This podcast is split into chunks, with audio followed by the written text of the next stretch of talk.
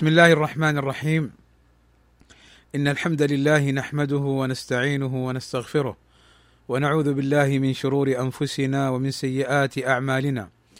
من يهده الله فلا مضل له ومن يضلل فلا هادي له.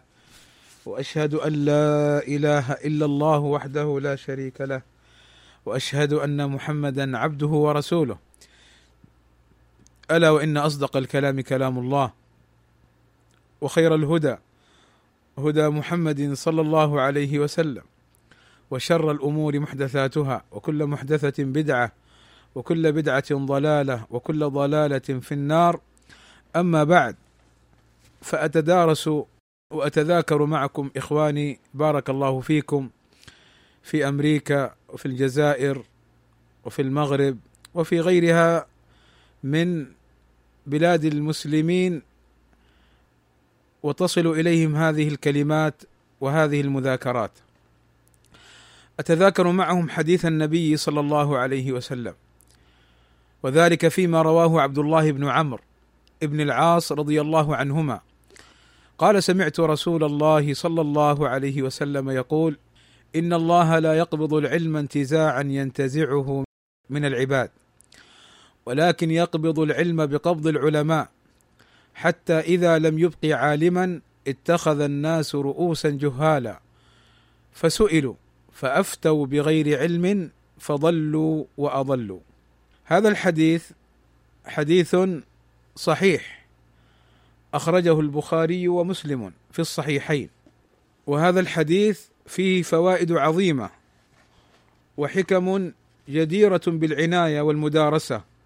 والمعنى الإجمالي لهذا الحديث أن النبي صلى الله عليه وسلم يخبرنا عن كيفية رفع العلم من الأرض فبين عليه الصلاة والسلام أن الله عز وجل لا يقبض العلم من الناس ولكن يقبض العلم بقبض العلماء وذلك إذا مات العلماء ولم يأخذ عنهم طلاب العلم فبموتهم يموت ما معهم من العلم.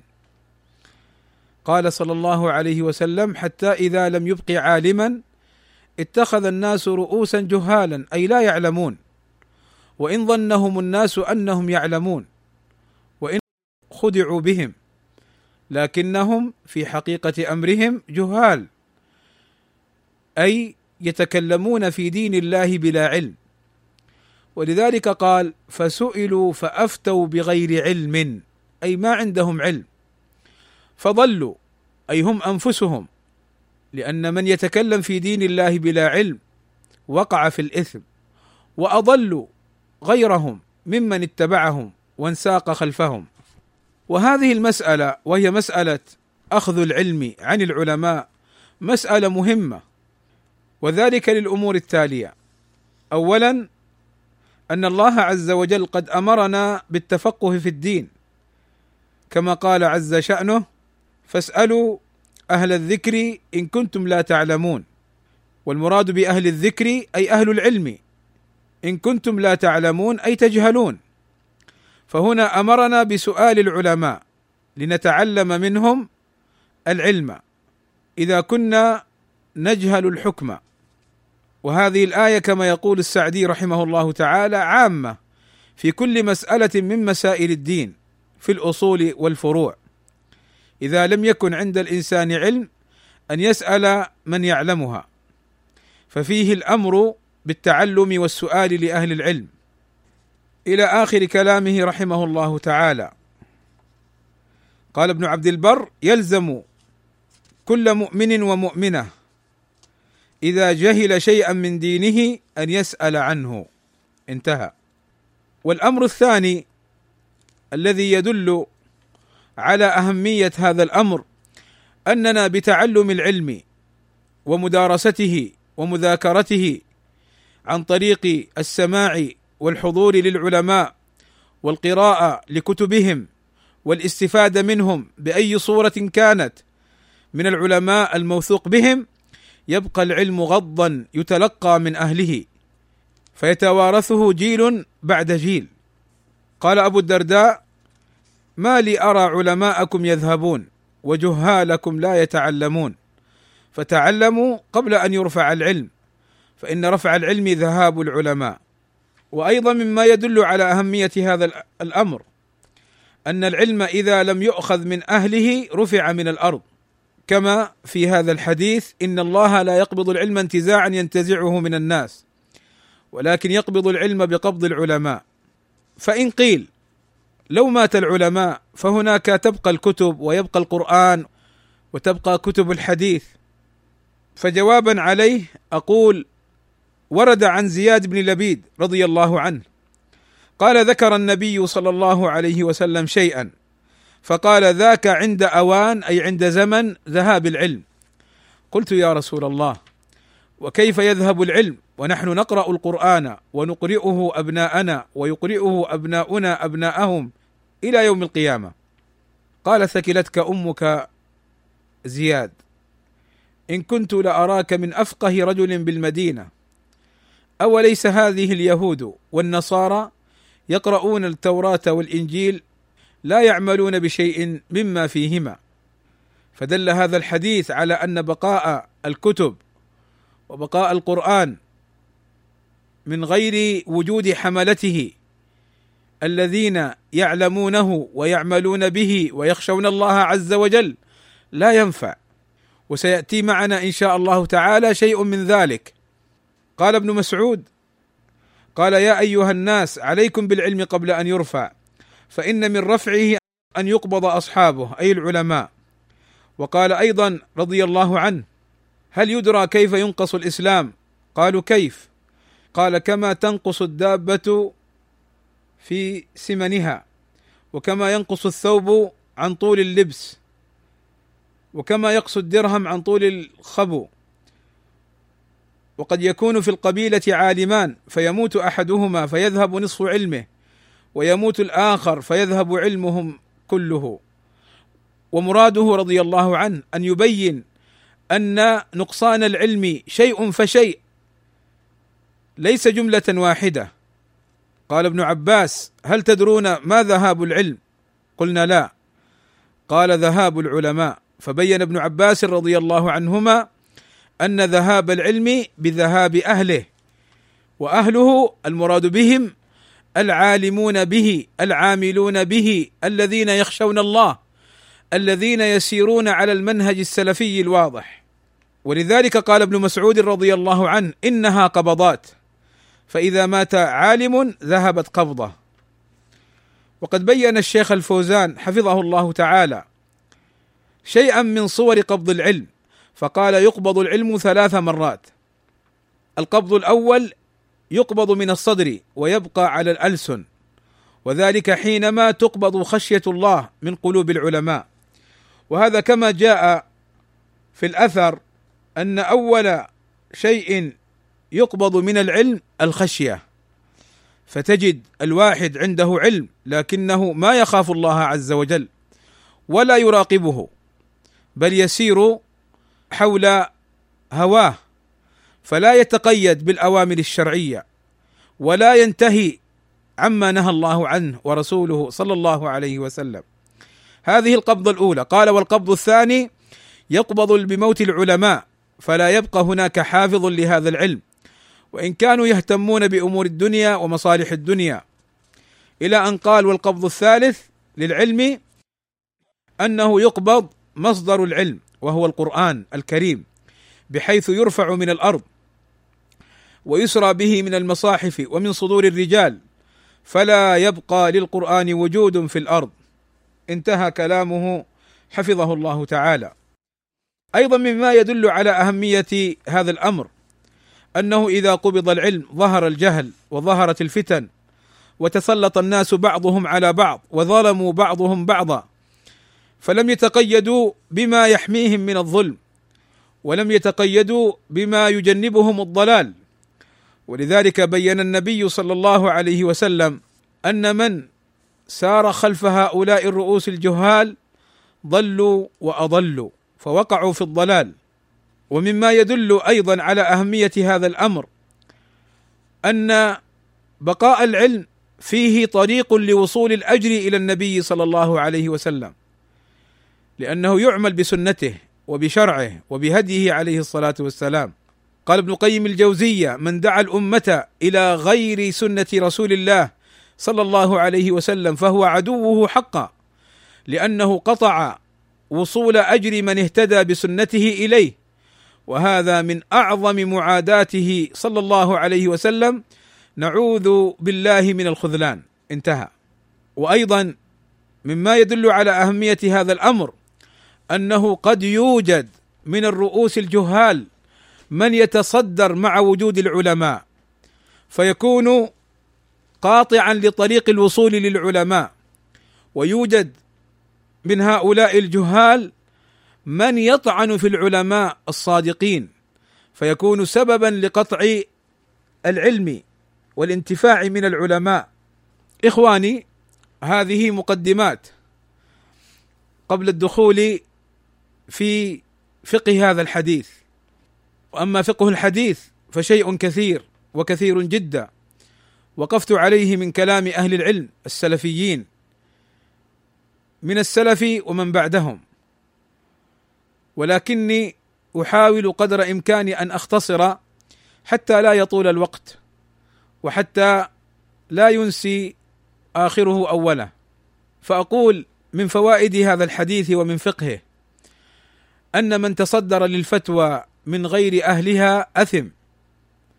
لقوله عليه الصلاة والسلام فأفتوا بغير علم فضلوا وأضلوا وهذا الإثم.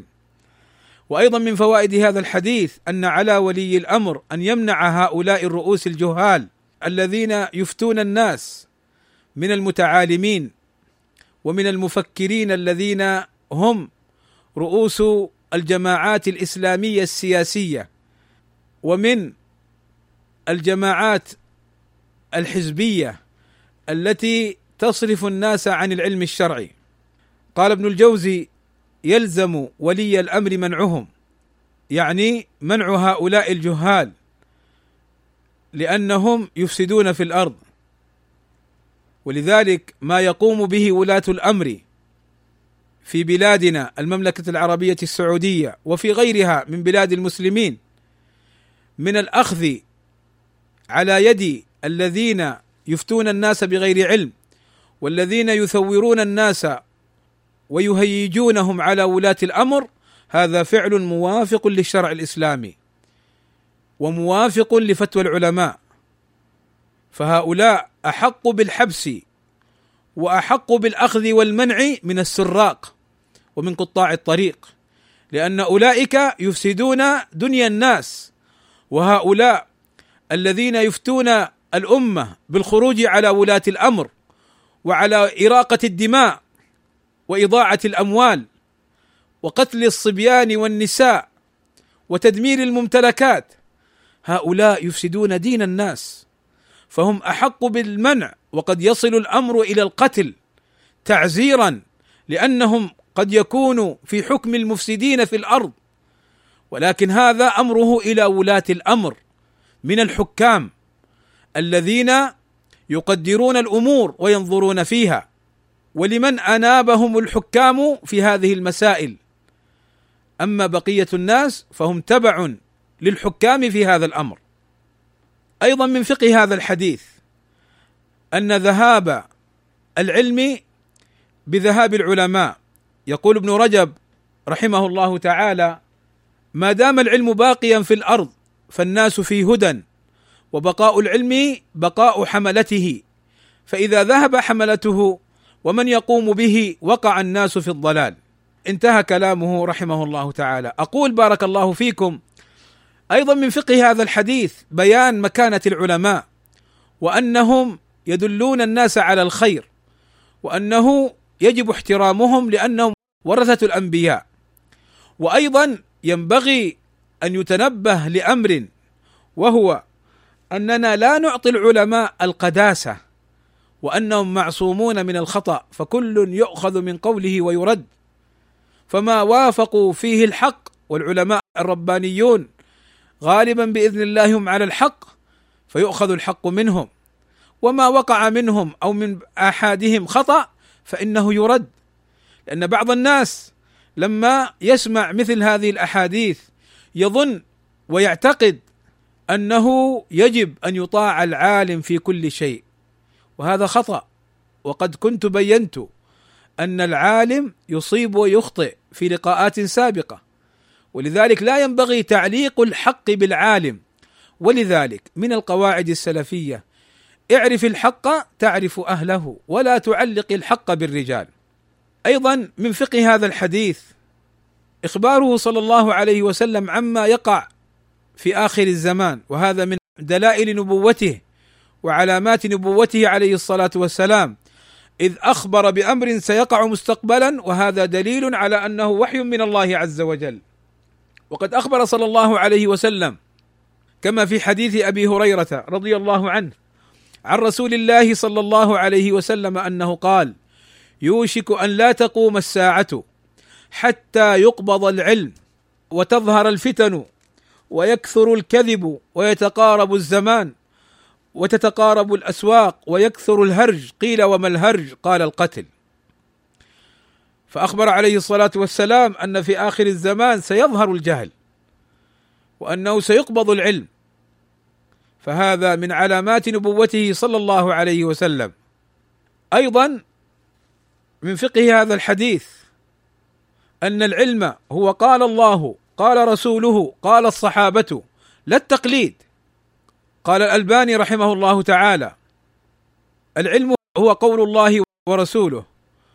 وإذا كان هذا هو شأن التقليد عند العلماء فمعنى ذلك أنه لا يجوز لأهل العلم المتمكنين من معرفة الحق بالدليل أن يتكلموا في الفقه إلا بما جاء في الكتاب والسنة. لأن العلم حق العلم إنما هو فيها لا في آراء الرجال.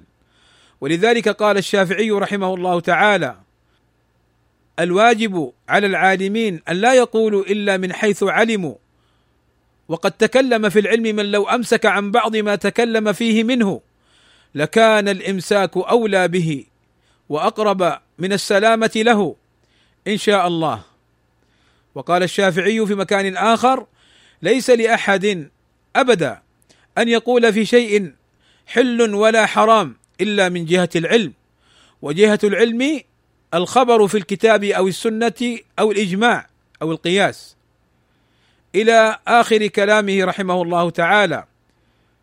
إلى أن قال الألباني وإن من أكبر المصائب التي حلت في خاصة المسلمين فضلا عن عامتهم أن أكثرهم اليوم وقبل اليوم منذ قرون على جهل مطبق بما أفادته هذه النصوص من الكتاب والسنة. والآثار عن الصحابة وأقوال الأئمة من ذم التقليد وأنه ليس بعلم وأن العلم إنما هو قال الله قال رسوله صلى الله عليه وسلم إلى آخر كلامه رحمه الله تعالى. فإذا بارك الله فيكم من فقه هذا الحديث أن العلم هو قال الله قال رسوله قال الصحابة لا التقليد. ووجه الاستدلال من الحديث هو قوله عليه الصلاة والسلام فأفتوا بغير علم. وفي رواية في في الصحيح فأفتوا بالرأي أو بآرائهم أو كما قال عليه الصلاة والسلام فالرأي ليس بعلم والتقليد للعالم ليس بعلم إنما العلم الكتاب والسنة وما كان عليه سلف الأمة. رضوان الله عليهم أجمعين. ومن فقه هذا الحديث أيضا ما أخبر به النبي صلى الله عليه وسلم من أن العلم في آخر الزمان يظهر كما جاء في حديث صححه الألباني رحمه الله تعالى. أخبر فيه النبي صلى الله عليه وسلم أن العلم في آخر الزمان يظهر. وهنا إشكال وسؤال. في حديث عبد الله بن عمر أن العلم يرفع في آخر الزمان. وفي الحديث الآخر أن العلم يظهر. فهل هذا تعارض؟ الجواب لا. كما بينه الألباني رحمه الله تعالى وغيره من أهل العلم. وذلك أن معنى الحديث أن العلم الشرعي يرفع وأما العلم بالدنيا وتعلم الكتابه والقراءة والتطور في الدنيا يظهر. فإذا معنى الحديث فإذا معنى الحديث أن العلم الشرعي هو الذي يقبض وليس معنى الحديث أن الناس يعودون إلى الجهل بالقراءة والكتابة. ولذلك كما مر معنا في حديث زياد بن لبيد أنهم يقرؤون ويقرؤونه أبناءهم. اليهود تقرأ التوراة والنصارى يقرؤون الإنجيل. فإذا معنى ظهور العلم في الحديث الآخر أي العلم الدنيوي. وهذا هو الواقع الآن. كثير من الناس يعلم من دقائق بعض أمور الدنيا من الأجهزة أو غيرها كالجوالات أو الكمبيوتر والوسائل الحديثة.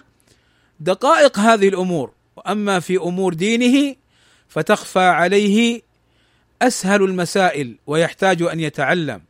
فهذا من ظهور العلم أي الدنيوي ومن ذهاب العلم أي الشرعي. أيضا من فقه هذا الحديث الحذر من الضلال. يقول الألباني رحمه الله تعالى إذا كان هناك بعض الناس لا يهمهم أن يضلوا بسبب إفتائهم بالرأي المخالف للعلم الصحيح أي كما نجد من بعض المتصدرين من المتعالمين المهووسين بحب التصدر يقول إذا كان هناك بعض الناس لا يهمهم أن يضلوا يعني المتكلم بسبب إفتائهم بالرأي المخالف للعلم الصحيح قال فينبغي على جماهير المسلمين الذين ليسوا من أهل العلم وواجبهم كما ذكرنا أن يسألوا فينبغي عليهم أن يتنبهوا وأن لا يضلوا مع من ضل من هؤلاء الذين يفتون بغير علم وسبيل ذلك هو أن نتأدب بأمر الله عز وجل في القرآن. قل هاتوا برهانكم إن كنتم صادقين. وإن لم نفعل كما يأمرنا ربنا في هذه الآية ضللنا مع الضالين إلى آخر كلامه رحمه الله تعالى. يعني إذا كان المتصدر لم يهتم بنفسه أن يكون مخطئا واثما ومتقولا على الله بغير علم فأنت أيها السائل وأنت أيها المتعلم من عوام المسلمين عليهم أن يبحثوا عن العلماء. أقول ويدل على هذا قصة ذاك الرجل الذي قتل تسعة وتسعين نفسا وأراد أن يتوب فدلوه على راهب ما عنده علم لكن عنده حماس وعنده خشوع وعنده نحو ذلك. فلما ذهب إليه قال تسعة وتسعين نفسا قتلت أي توبة تكون أو نحو ذلك؟ فقتله فكمل المئة. ثم بعد فترة أراد أن يتوب فسأل فدلوه على أعلم أهل الأرض. فلما جاءه وسأله قال ومن يحول بينك وبين الله؟ ولكن أنت بأرض قوم سوء اذهب إلى الأرض الفلانية بها قوم صالحون فاعبد الله معهم. فذهب إليهم وفي الطريق مات إلى آخر القصة وفيه أن ملائكة الرحمة قبضته. فنجا هذا الرجل بعد فضل الله ورحمته بفتوى العالم بحق بأمر الله عز وجل. أيضا من فقه هذا الحديث أنه لا يجوز لبعض الناس أن يأتي لبعض المسائل الشرعية فيقول بعد أن يفتي فيها برأيه فيقال له هذا خطأ الصواب كذا وكذا لقول الله كذا وقول الرسول صلى الله عليه وسلم كذا أو لقول الصحابة كذا وأجمعت الأمة على كذا أو نحو ذلك.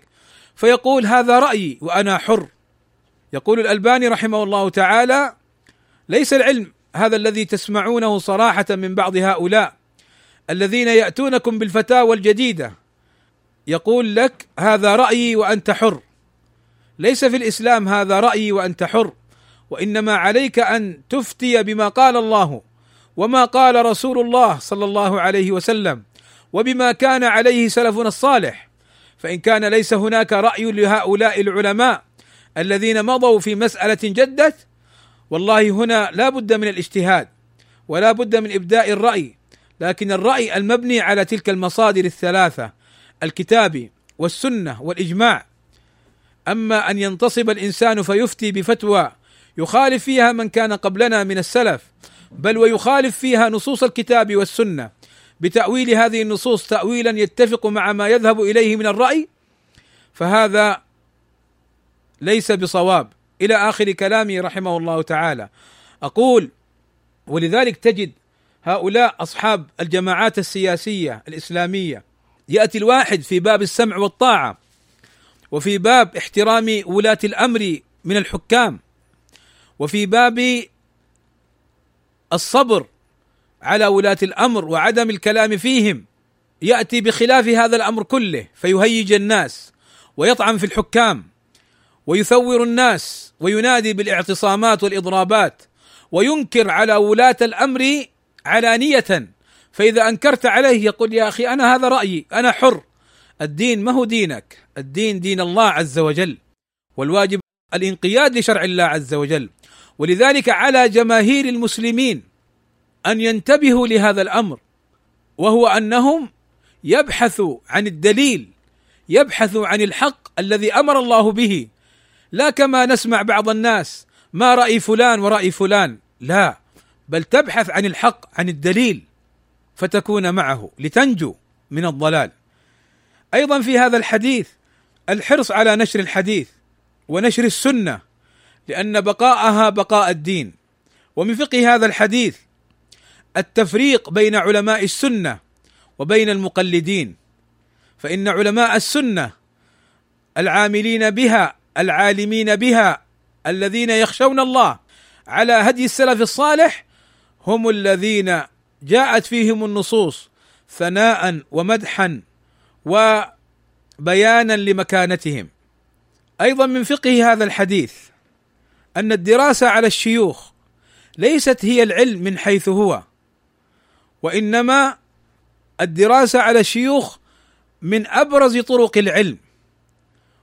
فالعلم معرفة الأحكام الشرعية لا الدراسة من حيث هي. بمعنى أننا نجد بعض الناس يتعاظم أنا من طلاب فلان أنا من طلاب فلان وهو في الحقيقة جاهل وهو في الحقيقة لا يعلم. وهو في الحقيقة ليس بذاك المكان في العلم. وقد يكون غيره ممن لم يدرس عند فلان أو فلان ممن تلقى العلم عند بعض العلماء واستفاد وبحث ونظر في الكتب الصحيحة واستفاد وتمكن في العلم وتكلم في دين الله بالصواب. فهذا مقدم على ذاك الذي يتفاخر بدراسته عند فلان أو فلان. ولذلك إخواني لاحظوا في الحديث أن النبي صلى الله عليه وسلم قال فسئلوا فأفتوا بغير علم فكل من تكلم بغير علم فهو جاهل. فإذا ليست القضية الدراسة على فلان أو فلان وإن كانت لها أهمية وإن كانت هي الأصل ولكن أيضا إذا تلقى الإنسان العلم بأحد الطرق الصحيحة فلا مانع من الاستفادة منه ولا مانع بل قد يكون مقدما على بعض هؤلاء الذين قد يكون عندهم جهل أو قد يكون عندهم انحراف في العلم. أيضا من فقه هذا الحديث أن إطلاق العالم على الجاهل إهانة للعلم. يقول الألباني رحمه الله تعالى لما ذكر حديث إن الله لا يقبض العلم انتزاعا من صدور العلماء. قال هذا مشاهد اليوم. لذلك اللي موجودين في الساحة يا أخي ليسوا علماء. بارك الله فيك. فلا تتساهل في التعبير لأنه حينئذ تهين العلم من حيث لا تريد ولا تحس ولا تشعر. يعني لو وصفت المتعالمين وهؤلاء الجهال بأنهم علماء فأنت قد أهنت العلم. لأنك وصفت الجاهل بالعلم. أيضا من فقه هذا الحديث أن تصدر الجهال سبب للخلافات والمشاكل. يقول الألباني أيضا رحمه الله تعالى في اعتقادي أن أساس الاختلافات التي تقع اليوم ما بين الفئات الإسلامية بعامة وما بين الفئة الواحدة بخاصة هو كما نقول نحن دائما وابدا عدم التأسي بهدي السلف الصالح والاستقلال في دراسة العلم دون الاهتداء بهديهم والاقتفاء لآثارهم. أريد أن أذكر بكلمة من ذاك السلف الصالح وهي التي تقول: تفقهوا قبل أن تسودوا. وأظن أن هذا الأثر وهذه الحكمة الطيبة هي من إبراهيم النخعي فهو بنظرته الثاقبة كان ينظر إلى بعيد أن كثيرا من الناس يترأسون على بعض الجماعات دون أن يتفقهوا. وهذه الكلمة هي لعمر رضي الله عنه كما في صحيح البخاري معلقا. لكن الشيخ الله يرحمه ذكر أنها للنخعي ربما تكون وردت عنه في مواطن أخرى وسأنظر إن شاء الله تعالى. لكن نكمل كلامه رحمه الله تعالى. يقول فهو بنظرته الثاقبة كان ينظر إلى بعيد أن كثيرا من الناس يترأسون على بعض الجماعات دون أن يتفقهوا في الدين فيضلون ويضلون. أقول فدل هذا على أن تصدر الجهال سبب للخلافات والمشاكل. قال الألباني أيضا تكملة لكلامه قال لذلك أوصي بهذه النصيحة تفقهوا قبل أن تسودوا أي تعلموا علم الكتاب والسنة وتفقهوا فيهما قبل أن تصبحوا اسيادا ورؤوسا متبوعين. فإنكم والحال هذه يمكنكم أن تكونوا أدلة وموجهين صادقين مخلصين إلى الخير. وإن لم تفعلوا ضللتم ضلالا بعيدا. إلى أن قال لهذا أنا أرى أن الشباب المتحمس اليوم لا يوجد هناك رئيس تفقه قبل أن يتسود. فهذه مشكلة الدعاة في العالم الإسلامي اليوم. فبين رحمه الله تعالى أنه إذا تصدر الجهال أدى ذلك إلى الخلافات والمشاكل وهذا ما نراه اليوم وبالأمس. ما من مشكلة تحصل إلا وتجد من ورائها تصدر هؤلاء الجهال المتعالمين. فدل هذا الحديث على أهمية هذا الأمر ودل هذا الحديث على أن هؤلاء يجب أن لا يمكنوا وأن لا يلتف حولهم. أقول بارك الله فيكم ومن فقه هذا الحديث غير ما سبق في هذا الحديث دلالة على الرد على مقولة من قلد عالما لقي الله سالما. يقول الألباني رحمه الله تعالى عامة المسلمين يجب أن يكون عندهم ثقافة عامة. أعني من الثقافة العامة التي يجب أن يعرفها كل مسلم. ولو كان من العامة أن يعرف أن الحق لا يتعدد. فالحق لا يتعدد. يجب أن يستحضر هذا العامي أن أحدهما هو الصواب والآخر هو الخطأ. لقول الله عز وجل فماذا بعد الحق إلا الضلال؟ أما أن يعمل بخلاف هذه القاعدة الشرعية وأن يقول كما يقول كثير من الناس اليوم من قلد عالما لقي الله سالما من أين جاءت هذه الجملة؟ ليست لا في كتاب الله ولا في حديث رسول الله صلى الله عليه وسلم وإنما هي على ألسنة العامة. لكن من اتبع هدى الله فهو المهتدي ومن ضل فعليها. قلنا لكم قال الله فاسألوا أهل الذكر إن كنتم لا تعلمون. إلى آخر كلامه رحمه الله تعالى. أيضا من فقه هذا الحديث عدم الاغترار بكل ناعق وعدم الجري وراء كل متصدر حتى يعلم هل هو من أهل العلم أم لا. يقول الألباني رحمه الله تعالى أعجب من شيء في الواقع فأعجب من طيب قلوب بعض الشباب المسلم حينما يغترون بصياح كل صائح أو بنعيق كل ناعق. هذا رجل متى عرف بالعلم ومتى اشتهر بالتصحيح والتضعيف والتفقه والاجتهاد حتى يغتر به بعض الناس ويتبعوه على ما يدعو إليه بدءا من انحراف في العقيدة إلى العبادة ودعنا عن السلوك فهذا شيء آخر. انتهى. أيضا من فقه هذا الحديث أنه ليس معناه كما سبق أن العلم يرفع جملة واحدة فهو دليل على بقاء عالم في الأرض وعدم خلو الأرض من عالم إلى أن يرفع العلم بالكلية. أيضا من فقه هذا الحديث كما قال ابن بطال إنما يكون قبض العلم بتضييع التعلم فلا يوجد في من يبقى من يخلف من مضى وقد أنذر صلى الله عليه وسلم بقبض الخير كله ولا ينطق عن الهوى وقال النووي هذا الحديث يبين أن المراد بقبض العلم في الأحاديث السابقة المطلقة ليس هو محوه من صدور حفاظه ولكن معناه أنه يموت حملته ويتخذ الناس رؤوسا جهالا يحكمون بجهالاتهم فيضلون ويضلون. وفيه التحذير من اتخاذ الجهال رؤوسا. وفي هذا الحديث الحث على حفظ العلم وأخذه عن أهله واعتراف العالم للعالم بالفضيلة. ومن فقه هذا الحديث أيضا أنه مصداق لقول النبي صلى الله عليه وسلم ستأتي على الناس سنوات خداعات يصدق فيها الكذوب ويكذب فيها الصدوق ويخون فيها الأمين ويؤتمن فيها الخائن. ووجه ذلك أن العالم المعتبر بعلمه الموثوق بعلمه يحذر منه فيصبح عند عامة الناس خائن. وأن الخائن الجاهل غير الأمين يصبح عند الناس هو العالم وهو الأمين وهو الموثوق. قال الشعبي لا تقوم الساعة حتى يصير العلم جهلا والجهل علما وهذا كله من انقلاب الحقائق في آخر الزمان. وانعكاس الأمور كما ذكر ذلك أهل العلم. أيضا من فوائد هذا الحديث كما مر معنا أن أول ما يرفع من العلم الخشية كما ذكر ذلك أهل العلم.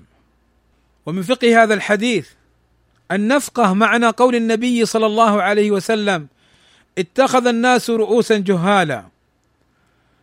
معنى الرؤوس الجهال هو كل من تكلم في دين الله بلا علم. ولو كان حاملا للشهادات ولو كان معظما محترما عند الناس كما ذكر الشيخ مقبل رحمه الله تعالى في كلام له معناه عن حسن البنا وسيد قطب يقول كنا نرى حسن البنا وسيد قطب من الأئمة ومن الهداه ومن الدعاه خدعنا بسبب ثناء الناس عليهم. فلما وقفنا على كلامهم تبين لنا أنهم أئمة ودعاه ولكنهم أئمة ضلالة ودعاة إلى الضلالة والجهل. فلا يغتر بكون الشخص أثني عليه ورفع. فبعض الناس من المتصدرين كما كنا نعلم ومر معنا في أحداث سابقة. كان يشار إليه بالبنان ويعظم حتى جعل شعارا وعلامة على السنة. ثم نسأل الله السلامة سقط على أم رأسه. فاذا ينبغي أن نتنبه لهذه القضية وهي أن بعض الناس هم جهال هم متعالمون وإن رفعهم بعض الناس. ولقد سمعت من بعض أهل العلم كلاما مفاده استنكارا على بعض الشباب. قال فلان لا يستحق هذا المدح وهذا الثناء. أنت الذي قدمته للناس ورفعته إلى هذا المكان بثنائك ورفعك له. فكان ينكر العالم على ذاك طالب العلم بل هو عام أيضا. ينكر عليه أنك بثنائك عليه وهو لا يستحقه رفعته. ولذلك من فوائد هذا الحديث أن لا يرفع الجهال ويوصف بالعلم. مر معنا أن وصف الجهال إهانة للعلم. وهنا أقول إن وصف الجهال بالعلم إضلال للناس العوام وتغرير بهم. ولذلك لا نعجب إذا رأينا مثل هذه الأمور.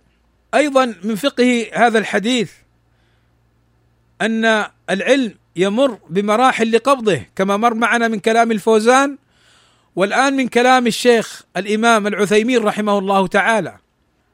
وقبل أن أدخل إلى كلام العلامة الإمام العثيمين كان كثير من العلماء ينهون عن المغالاة في ألقاب العلماء حتى لا يكون فتنة للعالم ولا فتنة للمتبوع لا للتابع ولا للمتبوع. وللمتبوع يذل يكون كالعبد الرقيق عند من مدح إذا تأثر ذاك الممدوح بذاك المدح. أقول في هذا الحديث دلالة على مراحل قبض العلم. قال الإمام العثيمين رحمه الله تعالى في هذا الحديث إشارة إلى أن العلم سيقبض ولا يبقى في الأرض عالم يرشد الناس إلى دين الله. فتتدهور الأمة وتضل بعد ذلك ينزع منهم القرآن ينزع من الصدور ومن المصاحف كما قال أهل السنة إن القرآن كلام الله منزل غير مخلوق منه بدأ وإليه يعود. قالوا ومعنى وإليه يعود ان يرجع إلى الله عز وجل في آخر الزمان حين يهجره الناس هجرا تاما لا يقرؤونه ولا يعملون به انتهى. قلت أيضا يدل على هذا حديث أنس أنه لا تقوم الساعة إلا على شرار الخلق. يعني كما جاء في حديث أنس رضي الله عنه أنه لا تقوم الساعة حتى لا يقال في الأرض الله الله. يعني ما يعرفون شيئا من دينهم إلا الله. من فقه هذا الحديث كما سبق أن نحرص على نشر العلم حتى لا ندرك ذاك الزمان. يقول الشيخ العثيمين رحمه الله تعالى فالرسول صلى الله عليه وسلم أخبر بأن العلماء سيموتون. يعني أن لا ندرك هذا الوقت الذي يموت به العلماء ولا يبقى إلا هؤلاء الرؤوس الجهال الذين يفتون بغير علم فيضلون بأنفسهم ويضلون غيرهم. وذلك أي بطلب العلم من العلماء. أيضا من فقه هذا الحديث غير ما سبق أن المفتي والمتكلم والعالم عليه أن يتكلم بعلم وإلا يسكت. وحال من تعجل في التدريس والإفتاء فندم. يقول الشيخ العثيمين رحمه الله تعالى كم من إنسان تعجل في التدريس والفتية فندم لأنه تبين له أن ما كان يقرره في تدريسه أو يفتي به في فتواه كان خطأ والكلمة إذا خرجت من فم صاحبها ملكته وإذا كانت عنده ملكها. أي فلا يتكلم إلا بعد أن يتعلم. قال الشيخ فليحذر الإخوة الذين هم في ريعان طلب العلم من التعجل وليتأنوا حتى تكون فتواهم مبنية على أسس سليمة وليس العلم كالمال. يتطلب الإنسان فيه الزبائن ليدرك من يبيع بل يدرك من يشتري منه بل العلم إرث الأنبياء. عليهم الصلاة والسلام. فيجب على الإنسان أن يكون مستشعرا حين الفتوى شيئين. الأول أنه يقول عن الله عز وجل وعن شريعة الله. والثاني أنه يقول عن رسول الله صلى الله عليه وسلم لأن العلماء ورثة الأنبياء انتهى. أيضا من فقه هذا الحديث عدم إسناد الأمور إلى الجهال وأن ترك الرجوع إلى العلماء تخبط. كما قال الشيخ مقبل رحمه الله تعالى إن الناس منذ تركوا الرجوع إلى العلماء تخبطوا. وهنا أبين مسألة مهمة. أو ستأتينا إن شاء الله في محلها. وهي مسألة أن العالم لا يقع منه الخطأ أو الشر والفساد في الأرض وستأتي في مكانها. ولكن يهمني الآن أن نعلم بارك الله فيكم أن معنى الرجوع للعلماء الرجوع للحق الذي معهم وليس معناه التقليد لهم والتعصب لهم والإلزام بقولهم كما مر معنا. فكل يؤخذ من قوله ويرد. أيضا من فقه هذا الحديث ما قاله أيوه هذا الذي أردت أن أقوله. وجه دخول الفساد على العوام. يقول أبو بكر الطرطوشي محمد بن الوليد الأندلسي المالكي رحمه الله تعالى يقول في كتابه الحوادث والبدع لما ذكر حديث إن الله لا يقبض العلم انتزاعا ينتزعه من الناس يقول تدبر هذا الحديث فإنه يدل على أنه لا يؤتى الناس قط من قبل علمائهم وإنما يؤتون من قبل أنه إذا مات علماؤهم أفتى من ليس بعالم فيؤتى الناس من قبله. أقول في هذا النقل فوائد. أول فائدة أن بعض الناس نسب هذا القول إلى الشاطبي وهذا خطأ. وإنما الشاطبي نقله عن الطرطوشي صاحب كتاب الحوادث والبدع. الفائدة الثانية بعض الناس بعض الناس يعني استدل بهذا القول قول الطرطوشي رحمه الله تعالى لا يؤتى الناس قط من قبل علمائهم بأن العلماء معصومون من الخطأ أو ما يفيد هذا الأمر وهذا خطأ.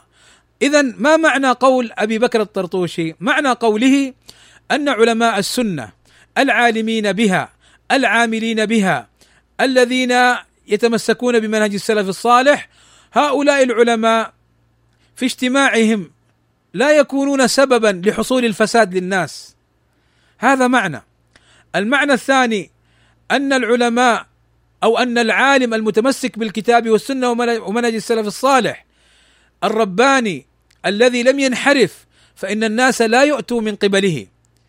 ويدل على هذا ما ذكره أهل العلم من زلة العالم وما ذكره سفيان من أنه من ضل من عبادنا أشبه النصارى ومن ضل من علمائنا أشبه اليهود. لأن اليهود علموا وعملوا بخلاف ما علموا. فبعض الناس حاول أن يمرر باطله بأن يقرر أن العالم لا يخطئ وأن الناس لا يؤتون من قبل علمائهم. يا أخي أين قول ابن مسعود؟ من كان مستنا فليستن بمن قد مات فإن الحي لا تؤمن عليه الفتنة. فهذا معناه أن العالم قد يضل وأنت تريد أن تقول حتى تمرر قول العالم في مسألة أنت تريدها تقول بأن العالم لا يؤتى الفساد من قبله لا قد يؤتى العالم قد يكون كما قالوا زلة العالم زلة العالم. وقالوا العالم كالسفينة يغرق بغرقها من معه. فلذلك بارك الله فيكم. قول الطرطوشي صحيح على المعنى الذي ذكرته لكم. وأما المعنى الثاني الذي أراده ذاك المبطل فهو معنى باطل لأنه معنى يدور حول التقليد. والتقليد كما مر معنا سابقا جهل وليس بعلم والحديث يذم الجهل ولا يدعو إليه. أيضا من فقه هذا الحديث ما ذكره أهل العلم يقول ابن سحمان قد عم الجهل وعظمت الفتنة واشتد البلاء ممن يتكلم في هذه المباحث الدينية فابتدعوا بدعا وأحدثوا في الدين ما ليس منه وشرعوا في الدين ما لم يأذن به الله. وهذا مصداق ما أخبر به النبي صلى الله عليه وسلم من حديث إن الله لا يقبض العلم انتزاعا ينتزعه من صدور العلماء. قال فنعوذ بالله من القول بغير علم. ونسأله العفو والعافية والمعافاة الدائمة في الدنيا والآخرة. أيضا من فوائد هذا الحديث ما ذكره الشيخ صالح الفوزان حفظه الله تعالى بقوله كلما امتد الزمن وبعد الناس عن آثار الرسالة قل العلم وفشى الجهل. فشى الجهل أي الجهل بالعلم الشرعي وقل العلم أي العلم الشرعي. قال فلا يقاوم البدع إلا العلم والعلماء. فإذا فقد العلم والعلماء أتيحت الفرصة للبدعه أن تظهر وتنتشر ولأهلها أن ينشطوا. أيضا من فقه هذا الحديث الذي نتدارسه اليوم في قوله عليه الصلاة والسلام إن الله لا يقبض العلم انتزاعا ينتزعه من العلماء ولكن يقبض العلم بقبض العلماء. حتى إذا لم يبق عالما اتخذ الناس رؤوسا جهالا. سألت الشيخ ابن باز رحمة الله عليه تقريبا عام 1413 تقريبا. قلت له يا شيخ قول النبي صلى الله عليه وسلم اتخذ الناس رؤوسا جهالا. هل هو معناه أنهم لا يقرؤون ولا يكتبون جهال؟ هل هذا هو المعنى؟ فقال لي لا إنما المعنى كل من تكلم في دين الله بغير علم فهو جاهل ولو كان خطيبا أو كان متعلما. انتهى كلامه رحمه الله تعالى أو كلاما نحوه أقول فالحظوا بارك الله فيكم قوله اتخذ الناس أي العوام. فالعوام كما مر معنا قد يتخذون بعض الرؤوس الجهال فيعظمونهم ويقدمون قولهم على العلماء. ونحن في هذه الأيام العلماء الحمد لله موجودون ومتوافرون. وللأسف نجد أن بعض الناس قد يغتر ببعض هؤلاء الرؤوس الجهال فيسير خلفهم. فلذلك الحذر الحذر بارك الله فيكم. اتخذ الناس رؤوسا جهالا واتخاذ الناس لهؤلاء الرؤوس لا يجعلهم علماء بل يبقوا على وصفهم بأنهم جهال. وكما مر معنا من قول الشيخ مقبل رحمه الله تعالى في ذلك ما فيه كفاية لمن اعتبر. إخواني أكتفي بما ذكرت وأسأل الله عز وجل أن ينفعني وإياكم بما سمعنا وأن يكون حجة لنا لا حجة علينا. واساله سبحانه وتعالى أن يجعلنا من العالمين بالكتاب والسنة العاملين بهما.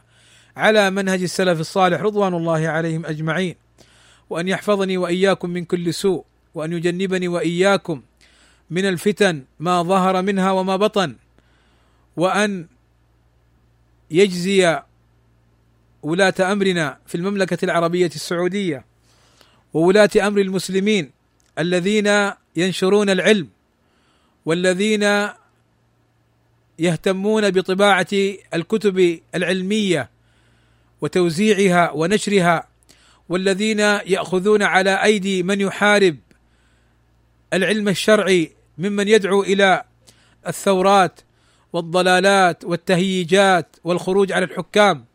فلا شك أن هذا أمر يشكرون عليه وأمر عظيم يقومون به.